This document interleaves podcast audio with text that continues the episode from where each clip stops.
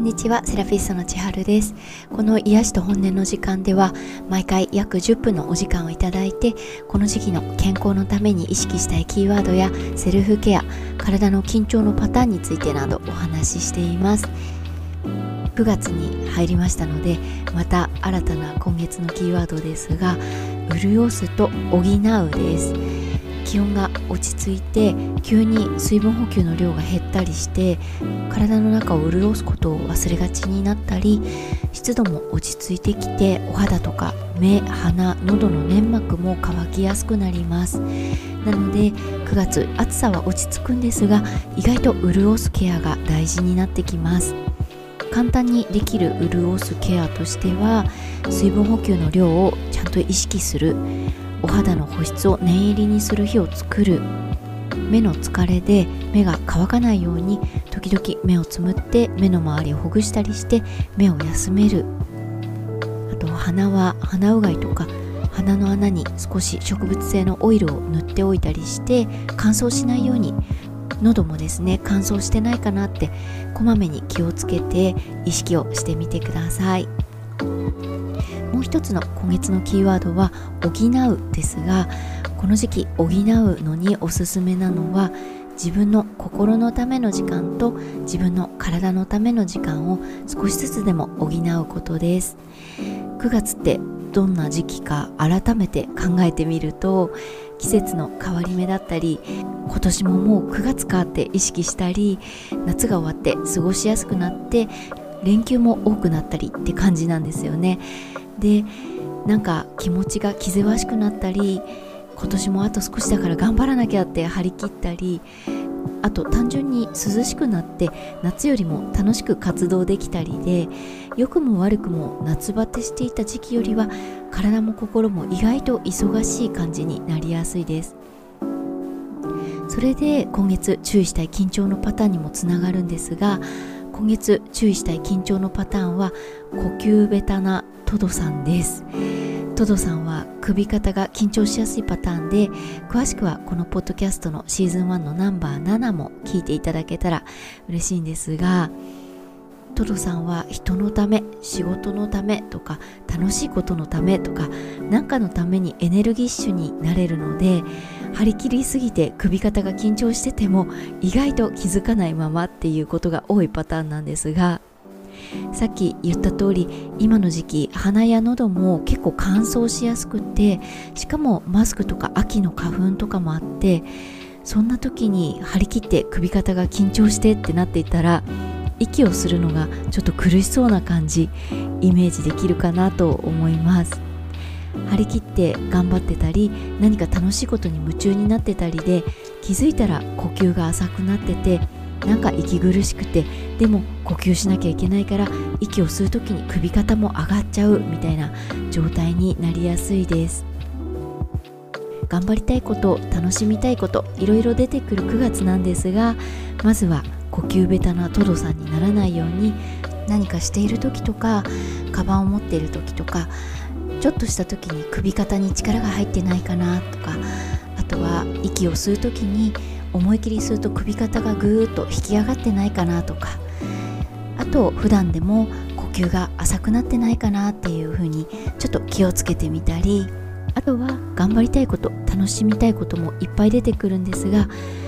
その中でも今の自分が本当に優先したいことっていうのにフォーカスできるように自分の心のための時間と自分の体のための時間を少しずつでも補ってみてください。周りのこととか先々のこととかいろいろ考えると今の自分のためだけに心のため体のための時間って結構取るのを躊躇しちゃって後回しになりがちなんですよね。でも最近昔はなかった新しい言葉っていうのがどんどん出てくる中で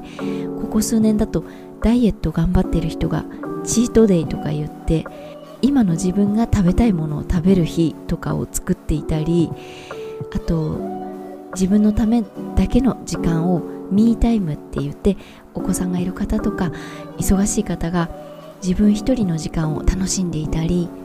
そんな感じで今の自分のためだけ自分の心とか体のためだけに使う時間の大切さを表現する新しい言葉っていうのが増えてきてるなぁなんて感じています、まあ、毎日チートで毎日ミータイムだと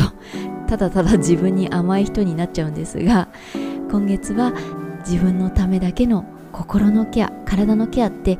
何なのかなってぜひ考えることから始めてみてください。とここまでは去年の今頃の配信をちょっとそのままリサイクルさせていただきました去年の今頃何話したかなって確認をして聞いててうんうんそうだそうだって。今年の自分も同じことを感じてしまったので自分びきで申し訳ないんですが再放送させていただきました。でここからが前回の続きで前回お肌のケアの NG 事項のチェック6項目お話ししてみましたがちょっと振り返ってみるとお肌のケアの NG 事項6項目まず1つ目シャワーの水圧をそのままお肌に当てること。2つ目クレンジングや洗顔でお肌をゴシゴシこすって洗うこと。3つ目がお顔を拭く時にタオルでゴシゴシ拭いてしまうこと。で4つ目が肌のテカリ肌の油の気にしすぎ。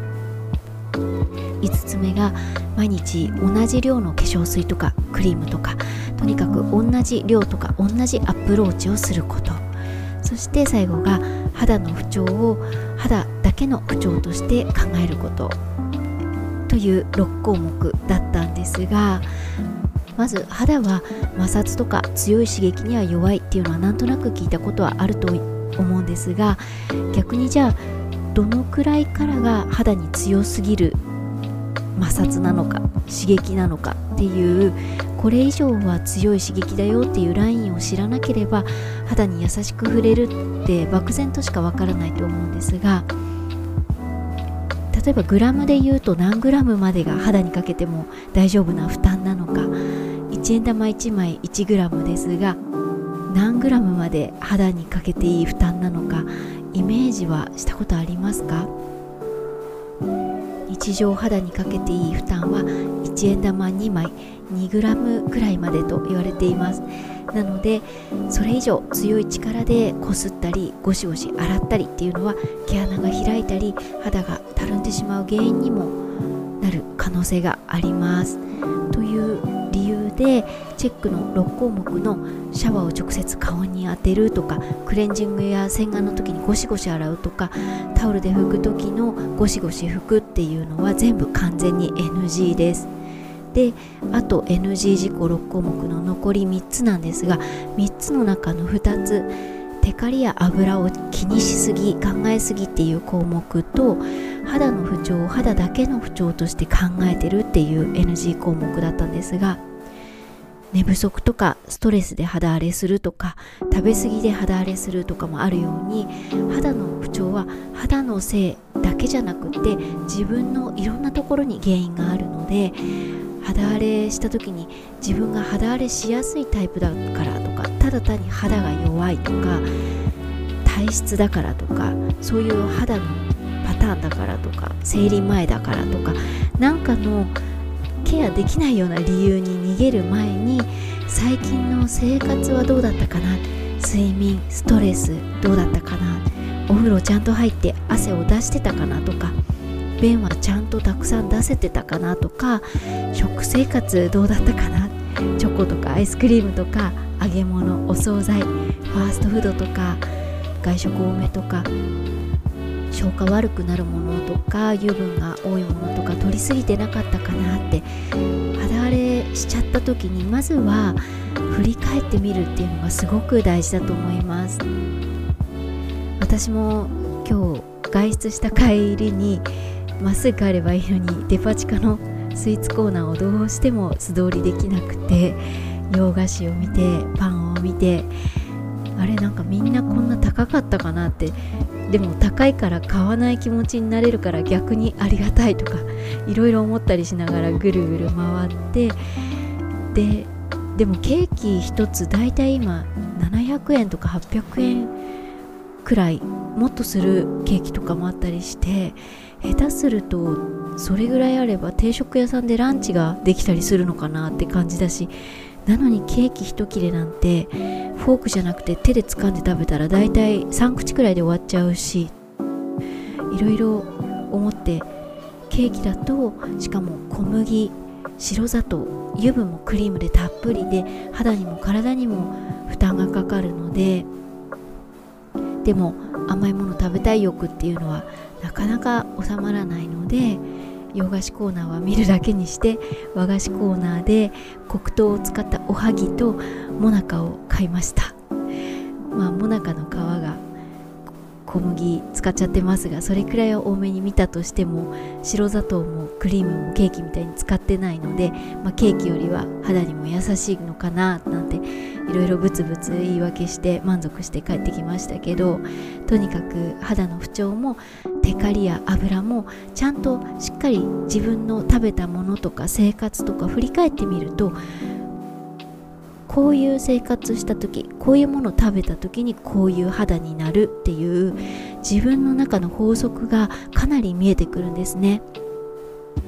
なので肌の不調を肌だけのせいにしないっていうのは大事だと思います。あと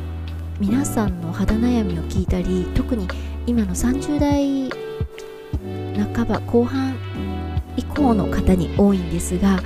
皮脂とかテカリを割と気にしていてマットな肌に仕上げたい感じというかお化粧なさってお帰りになる方も結構お化粧がマットな肌に仕上げるんだなってお見受けできる方が多いなって感じています。マット肌でもツヤ肌でもお好みの部分っていうのがあるのでまあ仕方ないといえば仕方ないことなんですが一般的に中年以降の肌の印象の話をするとマット肌とツヤ肌の2択しかないとしたら断然ツヤ肌の方が若々しく元気に見えるのとツヤがあれば光で飛ばしてくれるのであらが隠せるし光が集まる分影もできるので顔の凹凸もできやすくてマット肌よりは小顔の印象にもなれます。なので脂っこい肌になって嫌だなとかなんかテカリが気になるっていう時にあまり気にしすぎずにその肌から出た油分どうしても嫌だったら少しティッシュで押さえてあげるとかほんの少しだけちょっとお直しをする程度にしてあとはちょっとツヤというか油が出ていても自分に必要な油が出てきているっていう考えで手を水道で洗って冷やしてで拭いてから冷えた手で肌を触って毛穴を冷感で引き締めてで皮脂もその時に自分になじませるくらいの感じでいいんじゃないかなと思います。で最後に残った肌ケアの NG 事項は毎日同じ量の化粧水とかクリームとかとにかく何も考えずに同じ量で同じようにスキンケアすること。これが意外と NG だと私は思っているんですが、まあ、これを NG 事項に入れちゃうっていうのはちょっと厳しいかなとも思うんですが毎日同じでも極論悪くはないんですがしかもスキンケアを何かしらやろうっていうその気持ちは大切なので肌を大切にしているって大枠には入っているんですが私たちみんなお水がたくさん飲みたい日なんかあんまり飲めない日あと脂っこいものをすごい食べたい日全然食べたくない日っていろんな時があるのと同じで肌も粧水たくさん吸収してくれる日ゆっくりしか吸収しない日あとクリームとかの油分も肌が受け入れる日とあんまり油分がよろしくない日といろいろあって例えばたくさん表情を動かした日にはできるだけ表情じわの部分には丁寧につけるとかちょっと空気自体が乾燥した日だったからなるべく水分も油分も丁寧に時間をかけてつけてあげるとかあと目の周りすごく疲れた日だったから一回スキンケア一通りしたけどもう一度寝る前に目の周りのシワにはたっぷりクリームを重ね付けしておくとか同じスキンケアアイテムを使うにしても使う量とか使うタイミングあと重ね付けの工夫とかいろんなケアの仕方で工夫ができるし同じものを持ってる方はそうしていただければいいと思いますしもしアイテムを複数持っているのであればなんか今日これが使いたいとか気分で使い分けをするっていうのも一つなんですがそれ以上にしっかりケアがしたいっていう場合は気分ではなくてちゃんと鏡で肌を見てよく観察しながらケアのバリエーションを作っていけるといいかなと思います。普通の状態の日肌が疲れてる日体が疲れている日とか吹き出物が出やすいような肌がざらついたり毛穴が詰まってるような感じがする日とか3パターンか4パターンぐらいに肌コンディションが自分でなんとなく鏡の前で見て分かるようになるのを目標にしてまずはとにかく自分で注意深く鏡を見るようにして朝の肌一日の終わりの肌あとお風呂上がりの肌そんなタイミングでぜひ自分のお肌観察してみてください。ちょっと今日時間なくて美容クリニックのケアについてはまたの機会にお話しできればと思いますが今日お話ししたスキンケアのこともだし美容クリニックのケアも本当年々美容のあれこれっていうのが数えきれないくらい新しく出てきてて楽しいし昔よりもコスメとか美容医療に頼ればいろんなことが叶う時代になってはいますが体に思考とか心の状態が現れるのと同じで顔にもどんなにいいコスメとかどんなにいいサロンに行ってケアをするとかいい美容医療とかで綺麗にしたとしてもやっぱり思考とか心の状態あともっと言えばどんな声を出すかどんな言葉を出すかっていう部分でも顔って年々すごく変わってくると思います。やっぱり低い声とか文句ばっかり あと希望のない言葉ばっかり言っていると顔の筋肉も下がって硬くなるし喉周り声帯の筋肉もそれ相応のものになってくるし逆にいつもよりほんの少しだけ気持ちをしっかり上げてハキハキしゃべるとかよし元気に今日は声出してみようって意識したりとかちょっと嬉しいことがあったりちょっとどっかお店に入って買ったものを店員さんが袋に入れてくれてありがとうっていう気持ちになってありがとう言うタイミングがあった時とかに気持ちよくありがとうって言ってみたりなんかちょっとのことなんですけどやっぱり生活の中で自分の声とか言葉の出し方っていうのを少しずつ心がけていくだけで顔周りの筋肉も目の印象もちゃんと活性化していくんですね。なのでこれだけスキンケア NG 事項とか散々喋った後ですけどまずは毎日をできるだけ元気な気持ちでちょっとの嬉しいことちょっとの感謝すべきことにも嬉しい表情をしたり嬉しい声質を使ったり目も下ばっかり見ないでしっかり目を開いて遠くを見たりいい景色を積極的に見たりしてそんな小さな積み重ねで自分自身ご機嫌でいることっていうのも若々しい肌をキープするのにすごく大事なことっていうのも合わせてお伝えできたらいいなと思っています。今サロンを海の近くに移転しちゃったのでと9割以上のお客様は1時間か2時間以上かけてサロンまでお越しいただいていて当に申し訳ない気持ちとものすごいありがたい気持ちでいるんですがサロンを移転してから何人ものお客様に言っていただいていることがあってサロン来る時にちょっと早めに到着するようにして必ず遠回りして海を見てから来てるんですよとかサロンが移転して遠くなっちゃったけど海が見られてすごくいい時間もらってますよとかお帰りの時にも今からちょっと海の周りお散歩してから帰りますとかもうそういうのを聞かせていただくたびにすごく嬉しくて多分ちょっと毎回えおかしいんじゃないっていうぐらい多分私は喜んじゃってる感じだと思うんですが皆さんお優しいので気を使って言ってくださってるのかもしれないんですがでも少しでも本当に海を見て気持ちをリフレッシュさせてもらっていたらこんな嬉しいことはないなって思うんですね。今お伝えしたように空でも海でも山でも誰かに感謝するっていう気持ちでも可愛い動物とか赤ちゃんでもいいんですが何か自分がわあいいなとか嬉しいなありがたいなって思ったり目で見ていい気持ちになることって絶対に体にもお肌にも活力になるのでそれを体験していただいてからサロンに来ていただけてるとしたらものすごいありがたいなといつも思っています。ちょっと脱線脱線の回にまたなっちゃいましたが8月までに浴びた紫外線のダメージっていうのは目に見えないんですがでも確実に今ダメージがこう肌の中にストックされている状態ができちゃってるのであとプラス